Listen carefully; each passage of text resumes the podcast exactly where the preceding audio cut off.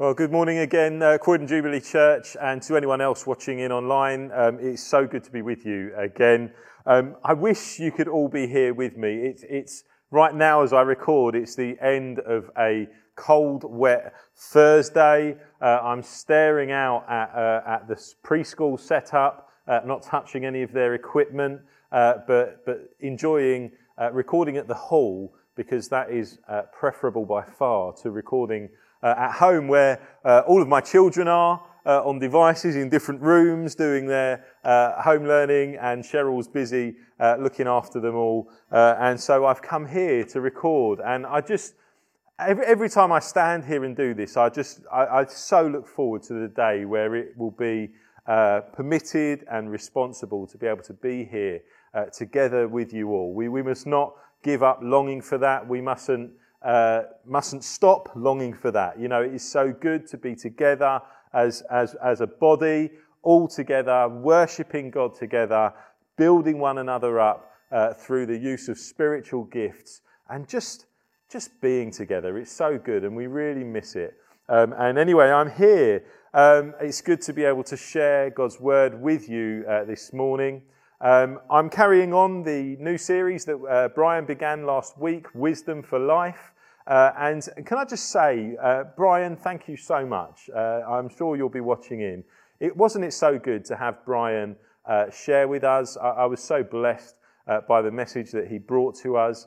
Um, and, and, and I'm just so thankful for everything that Brian has done throughout lockdown. You know, the way he stepped up and he's produced a video every week to bless and encourage us. And I've so appreciated that. And so it was great to be able to get him here uh, at Electon again. I understand it's been a while since Brian has been at Electon with us, uh, but it was so good. And I look forward to uh, hearing him preach to us again uh, later on in the season.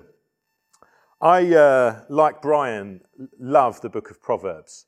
Uh, I really do. I love the book of Proverbs. And if I hadn't just come out of my notes, I would tell you why the reason I love the book of Proverbs is because a lot of it is, uh, is a father's plea to his son to, to live right and, and his instructions as to how to do that. And I just, I love that about this book. You know, I, I, I, I do, I feel that sometimes, not just fathers, but all of us, we, we don't have those types of conversations often enough. You know, we don't have those real, look, I really, there's something that's just so important and I just want to, I just want to, whatever I can, I want to impart this to you. I think we, we wait too long. Sometimes we leave it till it's too late to have those conversations. Sometimes we have them so rarely that when we do have them, they, they don't hit home as we uh, would, would, would hope, but they, they can feel a bit awkward, they can feel a bit insincere. And, and one of my prayers for us as Croydon Jubilee Church, as we go through the book of Proverbs in the next uh, nine weeks, including today, is that we will grow in, in our understanding of what it means to be mothers and fathers, not just to biological children. You know, if you don't have children, you're not excluded from this prayer that I'm praying for you. That we would grow in, in our understanding of what it means to be mothers and fathers, both to physical children, but also to spiritual children. That we would, that we would love to invest in one another, that we would have conversations like Solomon is having with his son, where we would be like, come on, you know, this is so important. Let's live for this. Let's live like this. I love how Solomon begins in uh, chapter 2. I, for the first time ever, I'm, I'm preaching without a Bible. Um, I, I, I, really felt as I prepared this sermon that it's, it's, it's very difficult to choose one proverb and to preach on that. You've kind of got to get a flavour for what, what Proverbs as a book says about the topics that we're looking at. And so I'm going to be flitting around so much, I thought I'm just going to write them in here. So here we go. This is Proverbs chapter 2. It says, My child, listen to what I say and treasure my commands. Tune your ear to wisdom and concentrate on understanding. Cry out for insight and ask for understanding. Search for them as you would for silver. Seek them like hidden treasures. Then you will understand the fear of the Lord and you will gain knowledge of God. I love it. Solomon knows that he is going to now tell his son loads of stuff But Solomon knows that just knowing stuff isn't enough. You actually have to uh, tune your ear into it. You have to long for it. You have to treasure it. You have to seek for it, search for it. You know, Solomon's plea to his son is that the phrases that he's about to give him wouldn't be just that. They wouldn't just be pithy phrases, but that they would be uh, a, a kind of a solid foundation that his son would build his life on. And that's, and that's my prayer for us that, that we wouldn't just learn Proverbs through this series, but that we would treasure them. And I don't know how well we do that. I genuinely don't. I, I, I know that the world that we have grown up in conditions us to acquire and regurgitate information, but do we really treasure it? Do we really search for it?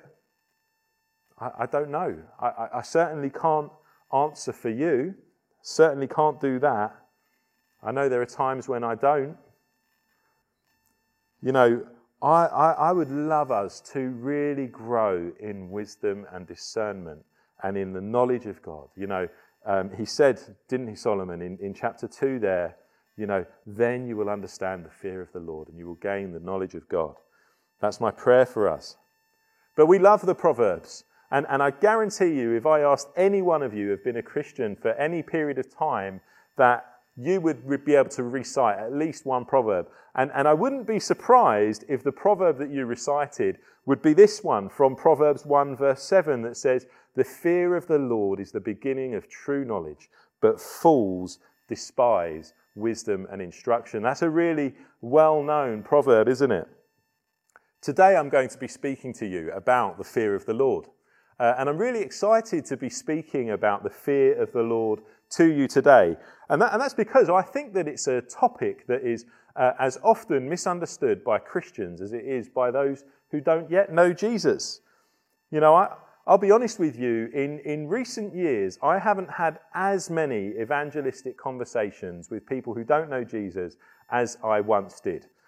Uh, but, but when I did, it was, it was often uh, a topic of conversation that, that there was a feeling that people of faith, people like me, were motivated by fear. That we were just a bit feeble, and that really we were just scared of this idea of if there's a God, I'm really afraid, and so I'm going to make decisions. I'm going to choose to follow this, this, uh, you know, this institution because of fear. And, and I always, uh, well, I didn't always. It was so difficult to get people whose uh, minds seem to be so set on believing that that actually my faith is not rooted in fear in any way. You know, I, I, am not a Christian because I'm afraid of God. I'm a Christian because He's revealed Himself to me. He's revealed His love to me. I've received forgiveness, and so I love Him in response. But I do worry, I do think that, that we do ourselves as Christians and we do ourselves as uh, as, as evangelists, because we're all called to do the work of evangelism, aren't we? I do worry that we do ourselves a disservice when we, when we ignore the many calls in the Bible to fear the Lord. I think there should be an element of fearing the Lord in our faith in God, in our relationship with Him. Because you know, the, the, the call to fear the Lord is it's not an exclusively Old Testament one. You know, every single New Testament writer, except for John and Mark, uh, all use language of fearing God. They all talk about fearing the Lord. And, and, and some of you might be calling uh, to mind the passage in John where, where it seems to say that actually we mustn't fear God at all. I'll read it to you. It's 1 John 4:18. It says this: There is no fear in love, but perfect love casts out fear.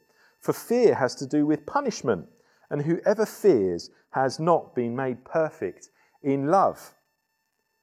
John is the only New Testament writer that doesn't explicitly use the language of fearing God. But you know, John goes straight on from that uh, into uh, chapter 5. He says this By this we know that we love the children of God. By the way, straight after he said that there's no fear in love, he talks about uh, loving God being shown by loving uh, the children of God, by loving people. And so that's where this follows on from. By this we know that we love the children of God, when we love God and obey his commands. For this is the love of God, that we keep his commandments, and his commandments are not burdensome.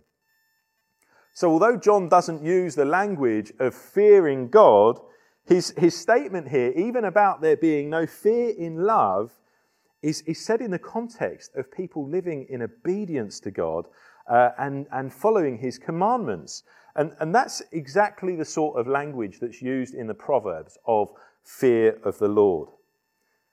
So I think even in John, we find that although he doesn't use the language, that he's trying to communicate the same message that actually we should live in, in reverent awe of our God, that we should live knowing that he is he's amazing.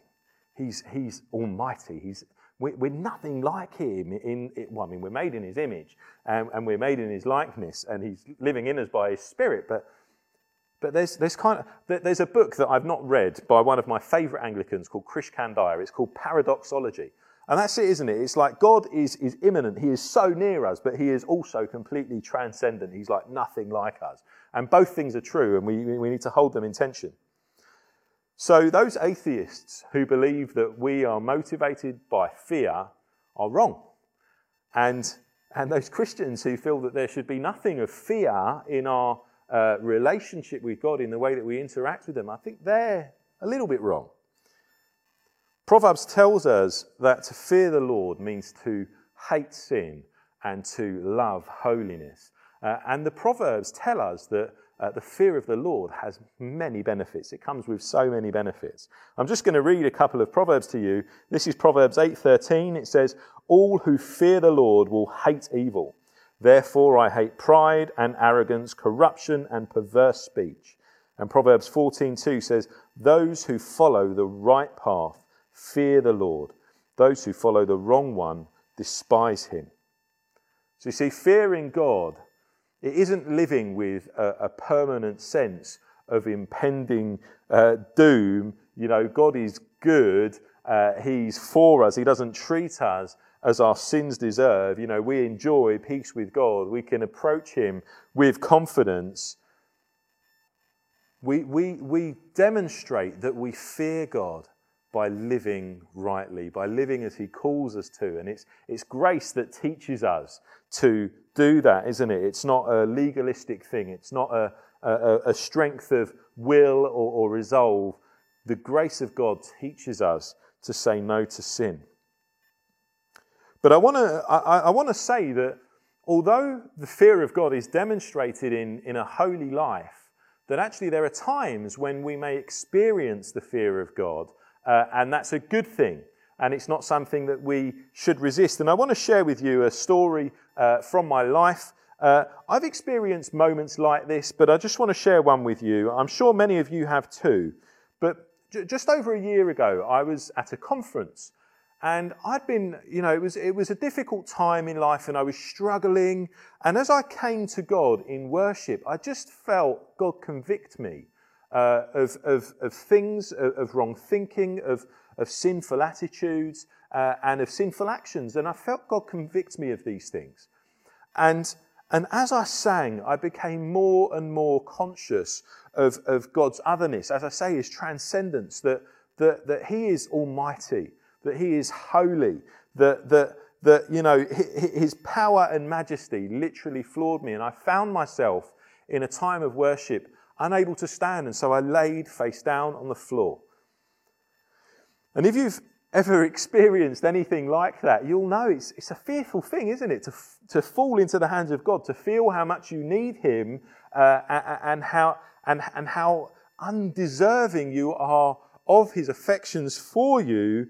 Um, and, and, and so I was in that moment. And if you've ever been in a moment like that, you know that it's at times like that that, that, um, you know, that the father of lies, our accuser, tries to, uh, tries to have a worm in your ear, tries to say uh, lies over you. And so, in that moment, as, as I was feeling the weight of God on me, I had to tune out the accuser. I had to tune in God. You know, there was, there was a voice saying, You know why you feel unworthy, don't you? It's, It's because you are. You know, you're, you're a failure as a husband. You're a failure as a father. You, you know, what do you think you're doing trying to lead a church? You know, and, and, and the accuser comes to you and he tries to accuse you. The father of lies tries to lie to you. And you need to tune his voice out and you need to tune into God. God speaks love and hope. So, in those moments when you, you sense the fear of God, you sense, wow, I feel the weight of your presence, you know, that you need to go, God, what are you saying to me? Because in that moment when I felt so unworthy, God spoke hope to me. He spoke freedom to me. And I want to say to you if you've ever had a moment like that, or if you ever have a moment like that again, don't resist it. You know, uh, Proverbs 15 33 says that the fear of the Lord teaches wisdom and that humility precedes honor. God may be doing something in you in moments like that that would be for your benefit. He may be imparting something to you uh, for your benefit. I, I, really worry that often as Christians, we, we, we, we confuse uh, Holy Spirit conviction for ungodly condemnation. We need to learn the difference. I, I really think that sometimes, you know, the, the discipline of God never seems pleasant, does it? He does it because He loves us. He does it because He's our Father and we're His children. And I want to encourage you if you've ever had a moment where you've experienced the fear of the Lord, He's not a bad Father. You know, He's not doing it to crush you. You know, when He reveals Himself to you, He does it so that you can get more deeply how amazing He is, that He is for you in every situation, that no matter how big the giants in front of you are, that He is big enough to overcome them, that He is with you, that He won't leave you. Proverbs 1 7, as I've said already, says, The fear of the Lord is the beginning of true knowledge, but fools despise wisdom and correction. Let's not do that in 2021. Let's be people who humble ourselves before God, who fear God, and so learn true knowledge that don't despise wisdom, don't despise correction, but see God breaking through. And as if hating sin isn't enough, I said that the Proverbs tell us that uh, the fear of the Lord is about hating sin and loving holiness. And I said that it brings uh, rewards too. You know, uh, Proverbs teaches us that fearing God is full of benefits. And again, I'm just going to read a few proverbs to you. So bear with me again. Proverbs 10:27 says, "Fear of the Lord lengthens one's life. Proverbs 14, 26 to 27 says, Those who fear the Lord are secure. He will be a refuge for their children. Fear of the Lord is a life giving fountain. It offers escape from the snares of death. And Proverbs 19:23 says that the fear of the Lord leads to life-bringing security and protection from harm. Do you want that? I absolutely do. I want that for you. If you don't want it for yourself, I want it for you. Do you know what? More importantly than me wanting it for you, God wants that for you. God wants you to enjoy uh, life bringing security. He wants, to enjoy, he wants you to enjoy freedom from harm. Um, and so, as I say, I, I want to pray that we would become spiritual mothers and fathers this year, that we would look out for those people and help them to make wise decisions and so walk into all of the blessing that God has for them.